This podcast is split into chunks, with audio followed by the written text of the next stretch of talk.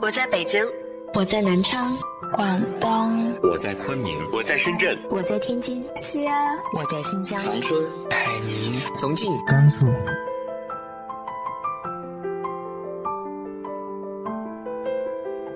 这里是 F M 幺八零八四，昨天的你的现在的未来，我是主播背着吉他的蝙蝠女侠。无论你在哪儿，这里都有我的温暖等你。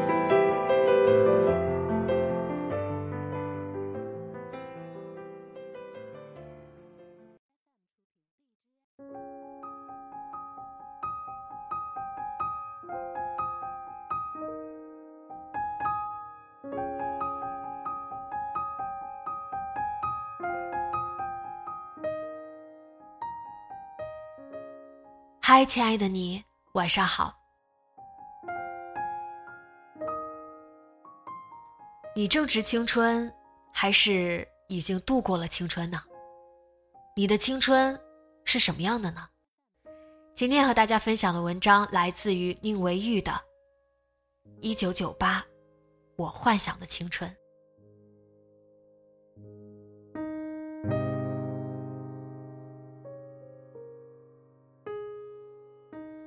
落水镇的秋天来了又去，从不会和谁去打招呼，有时候会连续下好几天的冷雨，使人心情变得极为沉闷。其实我最讨厌这样的季节了，因为每年到这个时候我就会去上学，开始我每年的第一个学期。在我所在的学校里，我不是个好学生，也不算个坏学生，只能算是不好不坏。淮海叔那时正好给我带数学课，他和我是同一个村子的，在村子里按辈分我要管他叫叔。至于为什么这样很复杂，我也懒得去研究这件事。淮海叔其实并不是数学老师，他在大学的时候学的是音乐，听别人说淮海叔很会唱歌，可我从来也没有听他唱过。不过他数学课倒是讲得非常好，每次他在黑板上做题，我们在底下算，可我们还没算出来的时候，他就已经在黑板上写好了完整的过程。要知道，现在的老师多是以赚钱为生，像淮海叔这种有真材实料的已经很少见了。我曾经就有一个数学老师，上课只拿参考书抄，从来不算，经常被挂在黑板上，学生们偷偷在底下嗤笑。那个时候我还在读高二，数学极差，每次上他的课都倍感压力，因为他上课老盯着我，以至于每次上课我都听得聚精会神。但尽管这样，我的数学仍是出奇的差。最后，淮海叔理所应当的给我开启了小灶。他那时早在县城买了按揭付款的房子，准备结婚用，他的对象在我们附近的另一所高中里带物理。我第一次去他家时，房间陈设极为简单，没有什么名贵的东西，但却使人感到温馨。淮海叔带着我去他的书房补习，去书房第一眼我就看到了角落里那把在袋子里的吉他，在房间里极为奇怪，袋子上面有一层厚厚的灰尘，好像长久未用了。那时我就猜想，淮海叔肯定是个有故事的人。只是我没有向他打听任何东西，因为那是找他的臭骂。讲课的时候，淮海叔对我极为严厉，我每做错一道题，就是一顿劈头盖脸的骂。你一天都在干啥？这道题昨天我刚讲过，二次函数求导时不用考虑 a 的值吗？他总用这样的语气教训我，我低着头听他训话。他训完后又把答案一道一道讲给了我，并让我记到了错题本上。每次他给我讲过的题都不准我出错，如果我出错，又是一顿臭骂。他就是这样一个人，爱较真又极为严厉。淮海叔的故事是我某次无意之中发现的。那次我像往常一样去他家补习，他没有在，走的时候留了卷子并让我做完。我把简单的全部做完，剩下一些难的，我想查资料做一下。在翻阅他的书柜时，我看到了一本蓝色的书，打开后我才发现这是淮海书大学时期的日记。日记的扉页上贴了一张张照片，照片上的淮海书蓄着长发，与现在简直判若两人。在他旁边站着一个齐刘海的女孩，笑得特别漂亮。看到这个女孩，我突然记起好像在哪儿见过，想了半天我才记起，这不是明香姐吗？明香姐是我一个朋友的远房表姐，那时我经常去他们家做客，明香姐也在，经常包了饺子给我吃。那时她比我大了好几岁，老摸我的头，我很生气。我随意翻看着日记，才知道原来淮海书以前和明香姐处过男女朋友。等我想要再仔细看时，门响了一声，淮海书回来了。我蹑跚着朝他说，这个是我不小心打开的。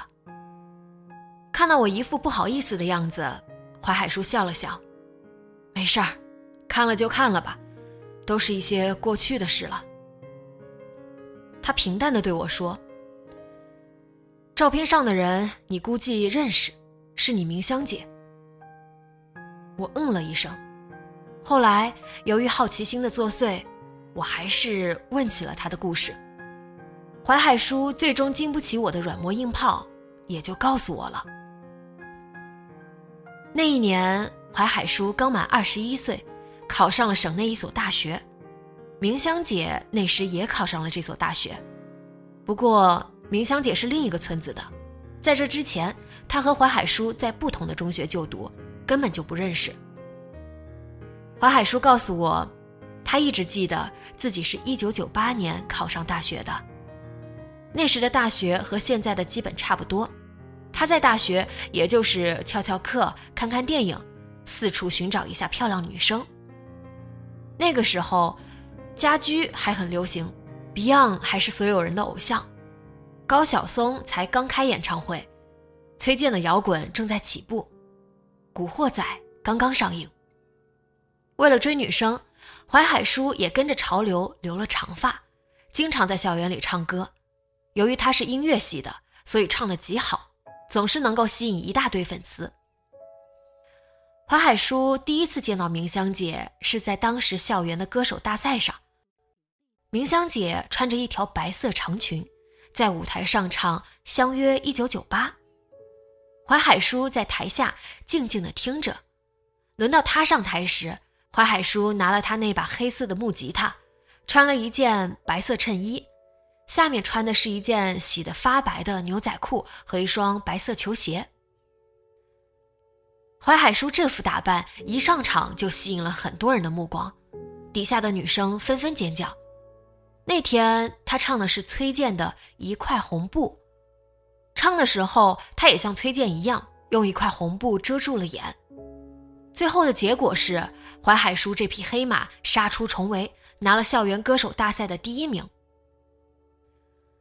自从唱完歌后，他就成了校园里的明星，去食堂打饭，总有女生指指点点，并主动向淮海书搭讪。淮海书只是点头微笑，以至于后来，他为了避免交通拥堵，直接将饭带回了宿舍吃。一九九八年乐坛还是校园民谣与摇滚的天下，乐队很是流行，但不是谁都可以玩得起的。潘亮就是淮海书在那个时候认识的。潘亮自己在校园里组建了一个乐队，他是贝斯手，但由于他乐队的吉他手单飞了，所以潘亮找到了淮海书。也就是在那里，淮海书与明香姐正式认识了。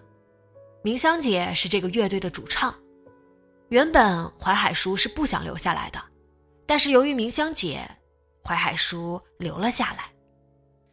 明香姐人长得很漂亮，很有气质，追她的人很多，但后来她无意间知道淮海书是她邻村的，也许就是凭借这点地理优势，淮海书一路过关斩将，追到了明香姐。她告诉我这件事时，我看到了她眼神里的一丝得意。自从淮海叔加入了乐队，每天都会有很多演出。他告诉我，他那个时候除了翘课就是演出，然后陪明香姐，这就是他的大学生活。我在旁边笑，感觉好像很浪漫。淮海叔拍了我的头，臭小子，你懂什么？淮海叔继续讲道，在乐队的时光或许是他人生中最好的时光了。他把人生最好的四年全部给了音乐，给了乐队。他们乐队名字叫尘埃乐队，在当时的大学也算小有名气。淮海叔特别喜欢唱崔健的歌，他告诉我，明香姐一直喜欢崔健的歌，说崔健的歌有一股发自灵魂的呐喊与挣扎。他说记得有次崔健在北京七里屯开了一场演唱会，他费了好大功夫托朋友弄到了两张票，他又早早买好了车票，带了明香姐去听演唱会。一路上他紧紧地拉着明香姐的手，到了七里屯，他们果然看到了崔健的演唱会。现场人群拥挤，崔健扯着嗓子呼喊，你们有梦想吗？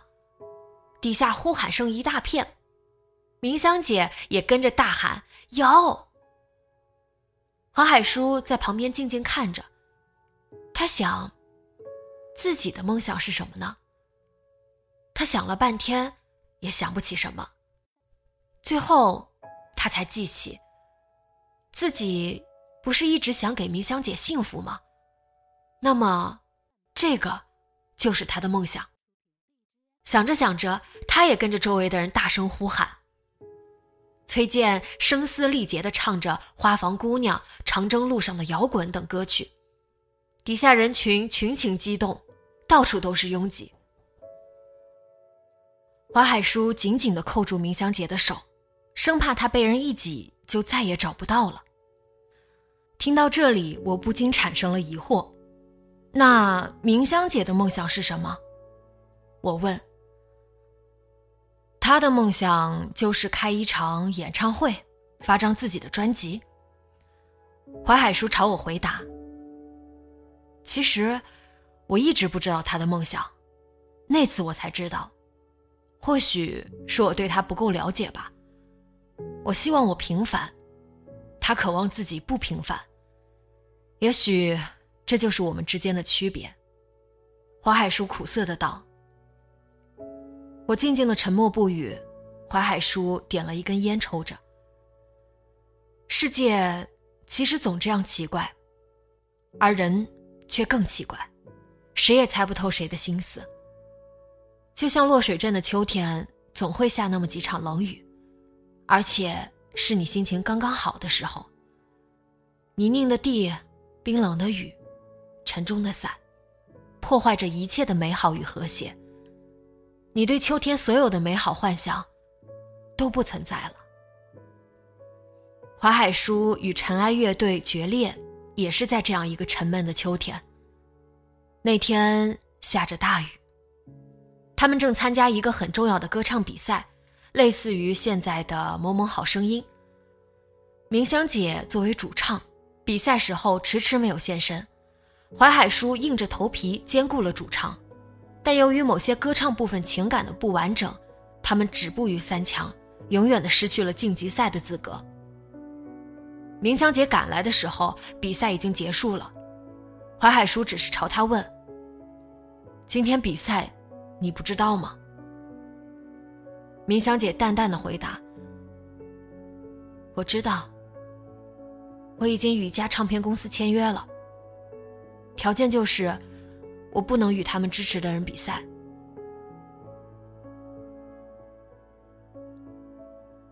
淮海叔狠狠地打了明香姐一个耳光。乐队是你的吗？淮海叔愤怒地喊。潘亮反应过来，冲了上去，朝淮海叔打了一拳。明香也是为了乐队好，你凭什么打他？乐队其他人赶过来劝，淮海叔用手擦了擦流出来的鼻血。好，你这么想成功，好，那就去成功好了。这个破乐队，我退出。淮海叔愤怒地离开，冲进了滂沱大雨。淮海叔对我说，如果时光可以倒回到当初那个场景，他不知道自己还会不会打明香姐那一记耳光。其实他们都没有错，明香没有错，潘亮没有错，乐队也没有错，错的只是他自己。我不知道如何安慰他，这个世界的对错谁也无法决定，你认为的错是他想的对，你想的对在别人看来又是错。也许这个世界本来就不存在对错，可这一切又有谁能解释清楚呢？故事到这里就结束了，我没有再向淮海叔问什么，我不想过多的去揭他的伤疤，然后发现血淋淋的一片，再去哭或是给予安慰，我没有这个资格。淮海叔走后的那个雨天发生了什么，我是从他那本蓝色日记里知道的。淮海叔走后，明香姐坐在地上只是不停地哭，她不知道自己哭什么，自己又做错了什么，她只是为了梦想。长安乐队最后与那个唱片公司果然签约了，只是好景不长，签约后并没有发专辑，而是平平淡淡唱了一年，一年后就解约了。为什么解约？淮海叔的日记没有提起。解约后，潘亮又重新找了吉他手，用自己的钱支撑着乐队的发展。其实，潘亮在淮海叔和明香姐成为男女朋友之前，就一直喜欢着明香姐，最后只是被淮海叔捷足先登了。他的家里很是有钱，他的父亲是企业的老板，这也就是当年尘埃乐队为什么走红的原因。淮海叔也是时隔多年后才知道这件事。淮海叔走后没有回乐队，也没有联系明香姐，他固执地认为他们玷污了音乐，也玷污了自己的梦想。我一直感觉淮海叔是爱明香姐的，只是为什么分手我无从知道，但不是如此拙劣的原因。后来别人都以为是明香姐爱慕钱财才分了手，可淮海叔向周围的人解释，明香很好，是自己配不上她而已。明香姐后来和潘亮在一块儿了，只是后来听说又分了，据说还堕过一次胎。我向我的那个朋友打听他，他只是告诉我明香姐在北京一个音乐公司做幕后音乐之类的。这一切，我想，淮海叔也许比我更为清楚。时光是剂良药，治愈着一切，但也会对一切造成伤害。但总有一天，记忆总会渐渐淡去，直至谁也不记得谁，就像淮海叔与明香姐一样。淮海叔是去年结婚的，他结婚时我还代表学生发了言。新娘子很漂亮，许多老师开她的玩笑，淮海叔红了脸，那时我还偷偷地躲在角落里笑。只是，这些都只是旧事重提而已了。我亲眼见到淮海叔唱歌是在我们学校六十周年校庆上，他们数学教研组没有节目，不知谁说了声淮海叔会唱歌，淮海叔就这样被推到了台前。唱歌那天我替淮海叔选了衣服，和以前一样，我笑着对他说，就算是向青春致敬吧。一件白衬衣，蓝色牛仔裤，还有一双白色球鞋。可是无论淮海叔怎样穿，都穿不出照片上的那种风范了。原来淮海叔已经三十好几了，他再也不年轻了。校庆那天，淮海叔又一次成为了全场的焦点。他带着那把黑色吉他，用红布带蒙了眼睛，演唱了崔健的那首《一块红布》，嗓音温暖浑厚，惹得台下学生一片叫好，男生争着打口哨，女生睁大眼睛看着，就连一些刚毕业的年轻女教师也犯花痴地叫她的名字。我在人群里静静地听着，这次我终于听清楚了她唱歌的声音。秋天的风吹灌进我的耳朵，有些发冷，我感觉到我仿佛又回到了一九九八，淮海叔刚去大学唱歌的那年。秋风里歌声四处飘荡，诉说着那些曾过往的苦痛哀乐，梦想、迷离、青春与那爱的誓言，还有那个一九九八我到不了但我一度幻想过的青春故事。